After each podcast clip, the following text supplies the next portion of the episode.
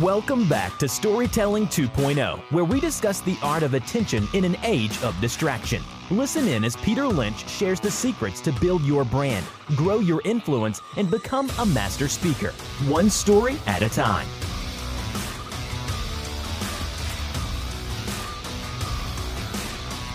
I'm going to say something pretty dramatic. I don't believe you can be a great leader if you don't know how to tell stories. And let me explain what I mean. So, to me, one of the, the great challenges of leadership is how do you get teams to do things, to move, to create positive action towards a strategy or a goal? It's really the essence of great leaders. You know, great leaders create a vision and a strategy, um, but not just that, they, they actually get people to move towards that vision and that strategy. And there's no better way, in my mind, to do that than through storytelling because it allows people to remember the vision and strategy and connect with the vision and strategy. And, you know, a lot of times people will say that storytelling is really just about communication. And I actually think it's about one step further than communication. It's really about connection. It's about creating the ability to connect with something.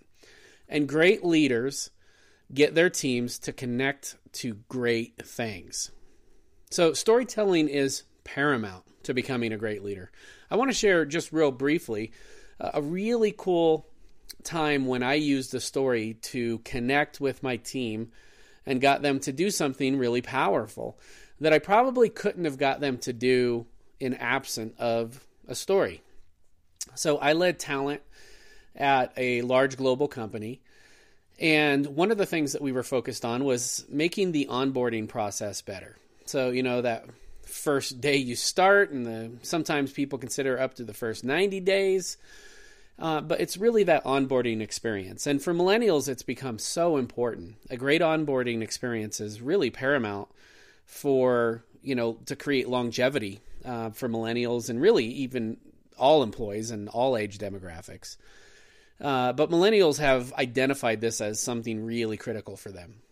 And one of the important things to a great onboarding experience is that when they show up on day one, that the things they need are there you know, that their manager makes time for them, that they feel welcome, that they're getting some information, and that they get their technology. That if they have a laptop, that the laptop is ready. You know, that really feeds into them feeling like they're a part of the team and that they're wanted. And so at this company, we had a little bit of an issue in that technology was not arriving consistently for all of the new hires on day one. And so I was meeting with our talent acquisition consultants, and we were talking about owning the onboarding experience. And that one of our issues where we were falling down was with technology arriving on time. And I'll never forget someone on the team said, But Peter, we don't own technology. And they were right. We didn't own technology. This was an IT function. Now, I could have, as a leader, told them it doesn't matter, just fix it, just make it work. It doesn't matter. I could have pushed them. I could have said, I don't care that you're having a problem with it, fix the problem. Now that would have that wouldn't have inspired them to do something. That wouldn't would not have allowed them to connect to the idea of why this was important. But then I remembered a story.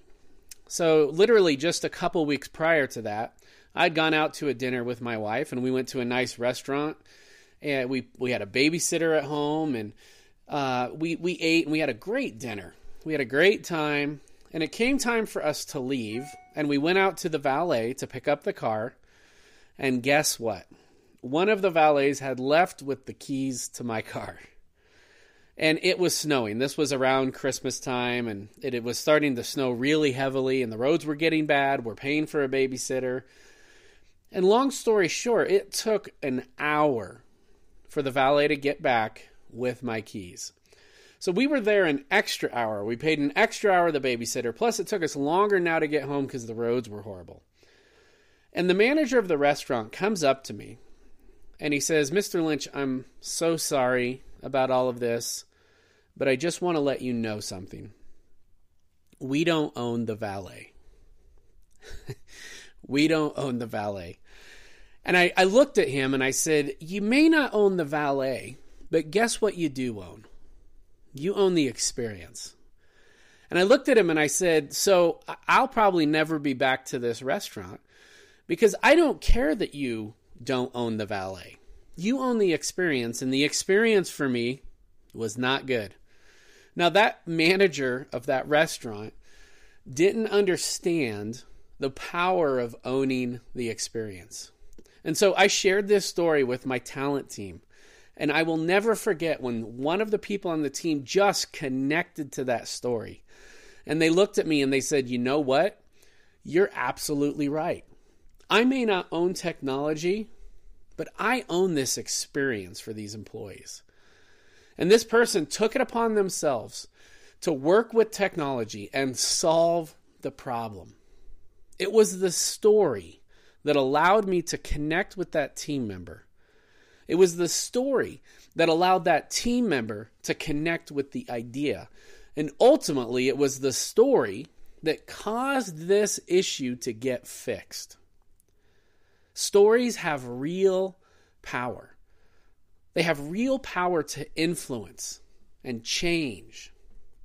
And so that's why I don't believe you can be a great leader if you don't know how to tell stories. If you're not a storyteller, you can't fully inspire people to be the influence that they have inside of them. You you can't create opportunities for people to connect with ideas in a real and meaningful way if you can't tell stories.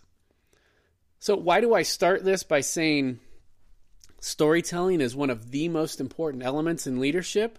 It's for that very reason. I believe it's one of the most important elements for, for leadership.